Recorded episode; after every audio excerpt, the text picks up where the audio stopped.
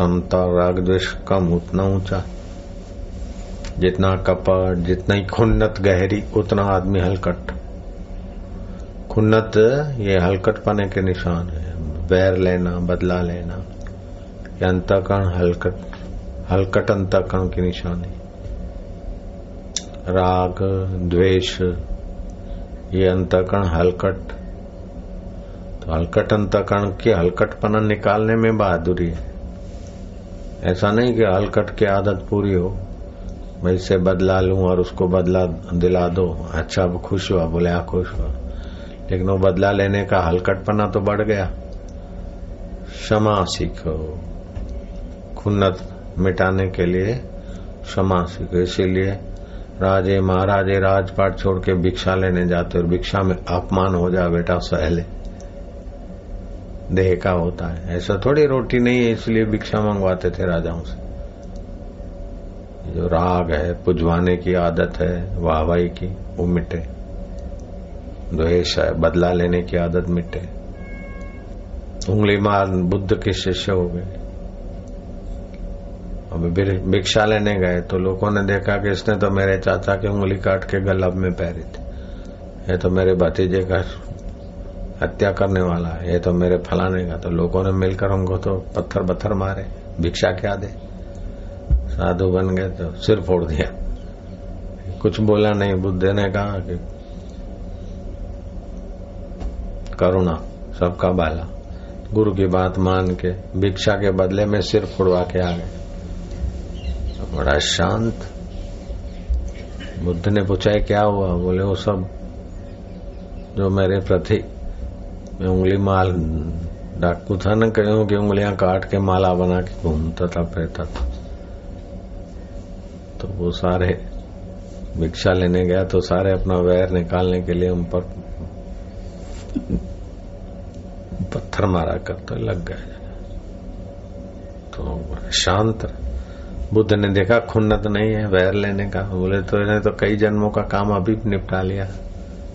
वाह। बोले, बनते आपकी कृपा है। मेरी तो कृपा तो कईयों पे है। तुमने पचा ली। अब खुन्नत वाले पचा ले तो काम हो जाए। वैर निकाले आलस्य निकाले, अपनी हल्की आदत आप ही निकालेगा तभी। यहाँ तो उसे इतना सत्संग सुना और छुप के फिर फ़िल्म देखेंगे। तो फिर मेरा सत्संग क्या करेगा, आप बताओ। सभी लोग नहीं, कोई कोई इसमें ऐसे भी हैं। चुप के बाजारू चीज़ें खाएँगे तो बुद्धि वैसे ही चटोरी है, फिर और करते रहेंगे। तो घर की जो आदत पड़ी है या कई जन्मों की जो जीव का है, किसी को आँख का है, जैसे जो देखने के शौकीन है तो देखने देखने का मज़ा लेते तो दूसरे जन्म में पतंगिया बनो, दिया देख देख के फिर जाके जल मरो। मांस खाने की आदत है तो दूसरे जन्म में फिर मछली बनो स्वाद लेते लेते फंस मरो मछली उसके अनुरूप और भी शरीर कई हैं प्रकृति के पास। संभव करने की आदत है तो और वो वासना खूब है तो दूसरे जन्म में फिर बकरा बनो दिन में चालीस बकरियों के साथ संभोग करो। और फिर कसाई के यहाँ कटो। या तो बूढ़े होके बकरियों के पीछे पड़ते रहो। करते रहो। या तो फिर सुअर बनो, मांस खाने की आदत है तो गीद बनो, या तो हिंसक प्राणी बनो। जैसी आपकी आदत तीव्र होती है, उसी आदत को पूर्ति के लिए प्रकृति आपको शरीर देगी अगर परमात्मा को पाने की इच्छा तीव्र है और अपने मैं को जानने की आदत है तो फिर तो ऐसे वातावरण मिलेगा कि अपने असली मैं को जान ले तो फिर कोई मजूरी करनी ना पड़े। जिसको आप छोड़ नहीं सकते, वो है परमात्मा।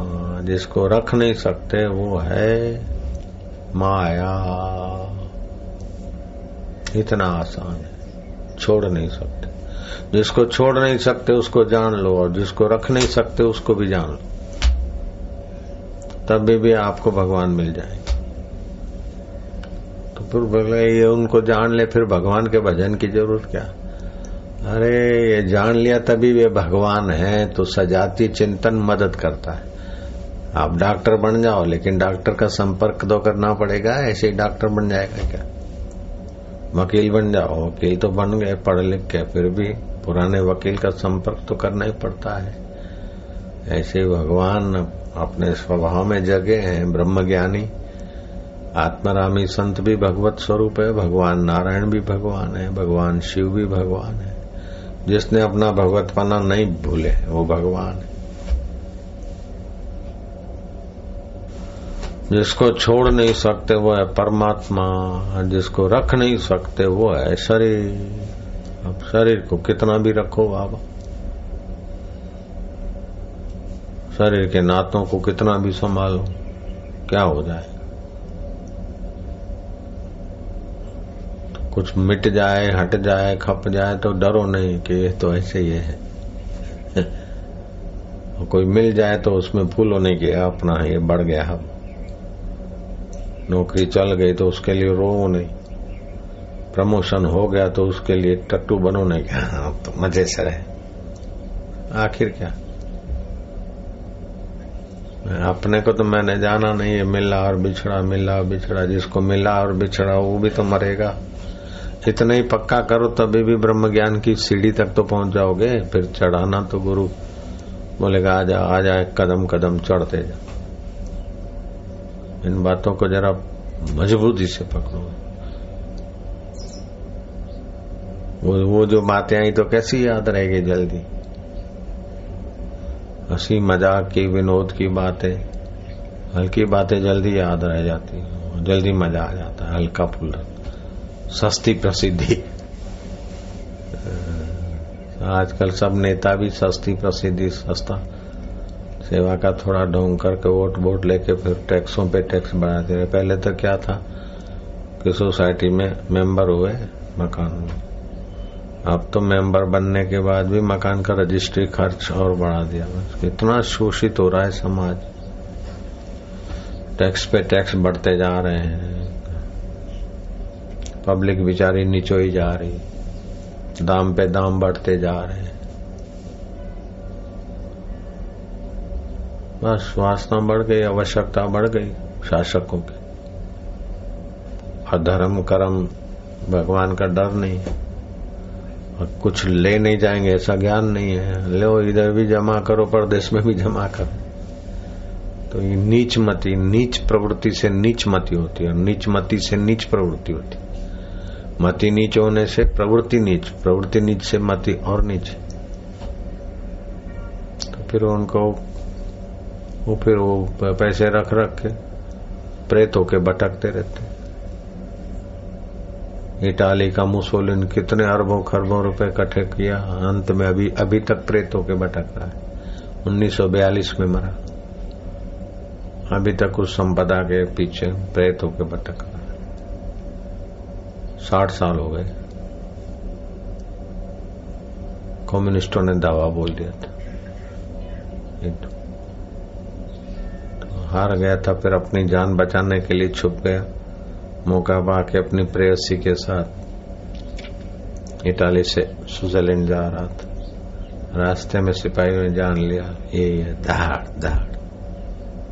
लाश फिर इटाली वापस लाए। और उसको जूतों के हार बार पहरा के दफना दिया जो भी हुआ। तो जो संपत्ति थी तो पूरी ट्रक भरी थी। विदेशी करेंसी, डॉलर आदि। हीरे, जवाहरात, कीमती। पूरी ट्रक भरी थी बंद बॉडी की। बड़ी गाड़ियाँ होती विदेशों में। 1942 की घटना है। आए तो वो संपत्ति कहाँ गई? गाड़ी का चालक, उसकी लाश पड़ी है। तो कौन ले गए? तो जिन्होंने दो जवानों ने, जिन्होंने दो चार राउंड छोड़े, वो ले गए कि बोले, वो भी पागल होके मर गए सिर फोड़ के। संपदा गायब। जाँच कमीशन रखी। जाँच कमीशन के वरिष्ठ ऑफिसर भी, कोई बाथरूम में जाकर मर गया तो कोई पागल हो गया, कोई बदली का भाग गया हुआ ऐसे करते करते बहत्तर आदमियों की हत्या हो गई। वो माल खोज देंगे। हाँ एक सोर्स मिला कि मुसोलिन का। रात्रि के समय मुसोलिन जाता हुआ मिला। तो ये मुसोलिन ने तो मुसोलिन ने कहा, मैं तो मर गया लेकिन मेरी डिज़ायर मेरी इच्छा नहीं मरी। फिर पता चला कि तो मुसोलिन प्रेत होके अपनी संपदा संभाल रहा है, कहा छुपा के रखा है, झील के किनारे। खोदने वालों को मार डाला। अब वो संपदा आखिर कब तक रखेगा? तो जो बाहर की संपदा में आसक्ति करते हो, जीते जी तो शोषण करते, मरने के बाद भी हानि करते हैं और अपना भी तो शोषण ही तो हो रहा है उनका। सुखी थोड़ी होते प्रेत तो भटकते रहते बेचारे।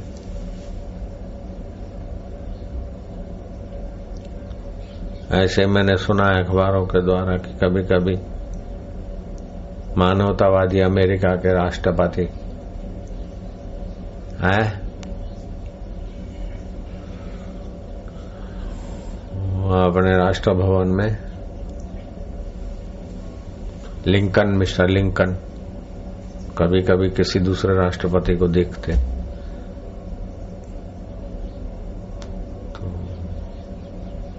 शासन करने की वासना है। उनको गोली लग गई थी थिएटर में।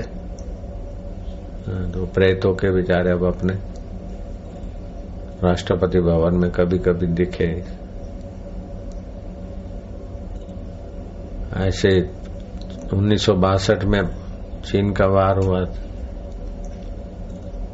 तो अपनी बटालियन वो रास्ता कहीं चौकी भूल गई थी, भटक गए थे। तो कैप्टन आया, बोले, चलो, मैं दिखाता हूँ। तो आगे आगे चला। इब्राहिम लिंकन की बात में, राष्ट्रपति इब्राहिम लिंकन मानवतावादी था। लेकिन सराहनीय काम तो किए बेचारे ने, लेकिन अपने मैं को तो नहीं जाना ने, आत्मा को। तो जगत की सत्यता बनी रही। अब ये करना है, वो करना है, करना बाकी रह गया। तो प्रेत शरीर में भी अब भटकते हुए भी किसी को प्रेरणा करते होंगे, कैसा करते? तो बटालियन जो थी, भटक गई। तो उनको जाना था अपने हिंदुस्तान की चौकी पे। तो कैप्टन आया, बोले, चलो मेले चलता। तो बड़ा तेज से उसका जाना हुआ रास्ता था। तो देखा तो उसके पीछे गोली लगी हुई और एक हॉल है। हॉल पड़ गया गोली। ये आदमी चल कैसे रहा? तो बताया कि बस यहाँ से चले। तो बोले, साहब, आपको हाँ बोले, चार दिन पहले लड़ाई में हो गया था। तो इतना पीछे पीठ खाली हो गई, लड़ाई में चार दिन पहले लग गए गोली तो। अभी तो बोले, जाओ, तुमको रास्ता दिखा दिया। फिर पता चला तो, गायब हो गया था। अरे गोली लगी है तो जैसे गोली लगी शरीर की स्थिति हुई और तड़प के मारा तो वही शरीर की आकृति बनेगी।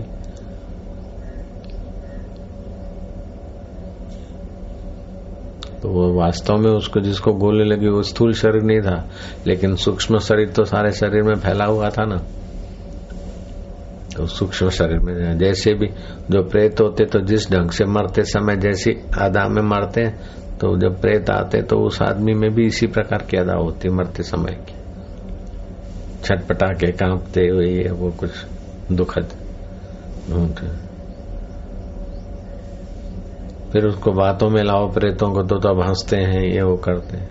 लेकिन पहले जब आते हैं और जाते हैं तो जिस भाव से, जिस संस्कार से मन निकला शरीर से मना, शरीर रहता है बाद में प्रेत में। तो मन को ये पता चलना चाहिए कि ये शरीर नहीं होने के बाद भी सूक्ष्म शरीर भी तुम नहीं हो।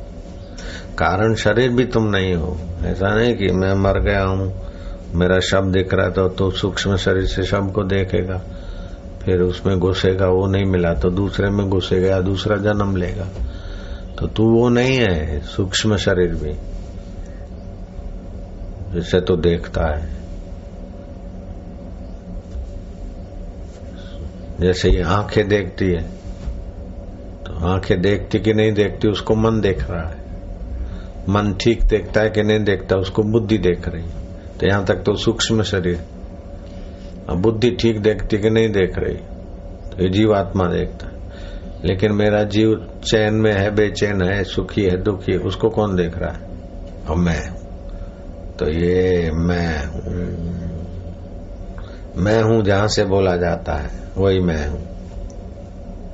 मैं हूँ बोलने के साधन, स्थूल साधन, सूक्ष्म साधन, कारण साधन। इनके सिवाय का जो मैं है तो अति सूक्ष्म है ना।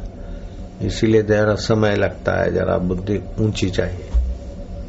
इसलिए धर्म करो ताकि वासना नियंत्रित हो। उपासना करो ताकि चित्रवृत्ति एकाग्र हो। और तत्व ज्ञान सुनो ताकि असली मैं का पता चले? आपको गुरु का संकल्प सहायता करे।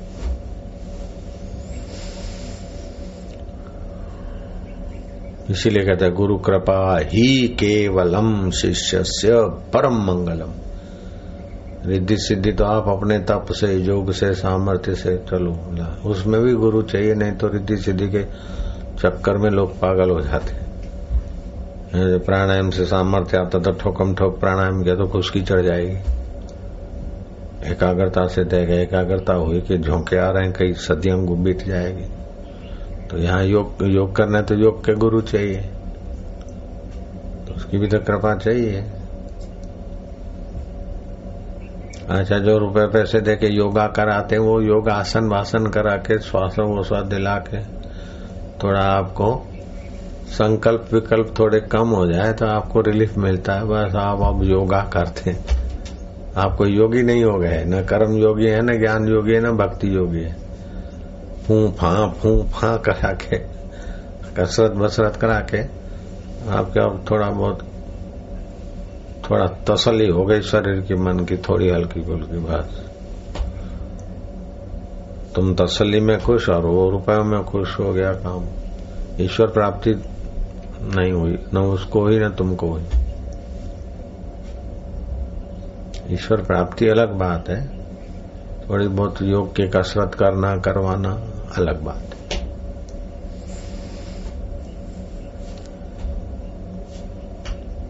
ईश्वरी रस पाना अलग बात है, स्वास्थ्य पाना अलग बात है। ईश्वरी रस पा लिया तो स्वास्थ्य राम कृष्ण परमंश शरीर छोड़ने के पहले उनको कैंसर की तकलीफ़ हो गई थी। कई महीनों तक उसी तकलीफ़ में है और शरीर छोड़ने के दो चार दिन पहले ही रामकृष्ण जी का तो शरीर हस्ती और चर्म रह गया था। इतने शरीर कैंसर की बीमारी से, खांस खांस के कफ और रक्त निकलने से। तो विवेकानंद के मन में हुआ कि ये मेरे गुरुदेव। कैसे परमात्मा को पाए। मन में थोड़ी शंका हो। तुरंत रामकृष्ण ने बुलाया तो क्या सोचता है? जो राम है, वो मैं हूँ, और जो कृष्ण है, वो भी मैं ही। हूँ शरीर को हुआ है, मेरे को क्या?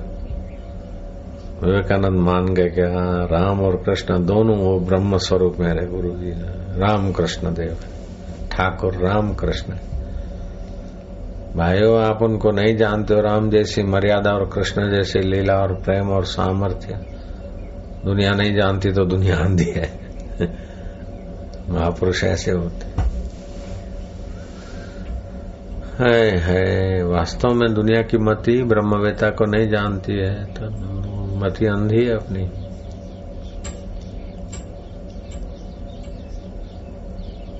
तेग बहादुर जो तवे पे बिठाए गए और तप तपती रेती डाल दी गई। बोले, मैं तो अमर हूँ, शाश्वत हूँ। मूर्ख लोग बोलते हैं, कहा तुम्हारे गुरु अमर रहे, शाश्वत रहे? अरे मूर्खो, वे वास्तव में अमर थे और अमर हैं। उनके शरीर पर रेती लगी, उनका शरीर मिटा। उनके शरीर की पीड़ा को वो जानते थे। तभी कहा कि मैं अमर हूँ, पीड़ा शरीर को हो रही। तो कई विधर्मी लोग गुरु गोविंद सिंह का दिखा के और क्रिटिसाइज करते हैं कि वो अमर थे तो कैसे मर गए?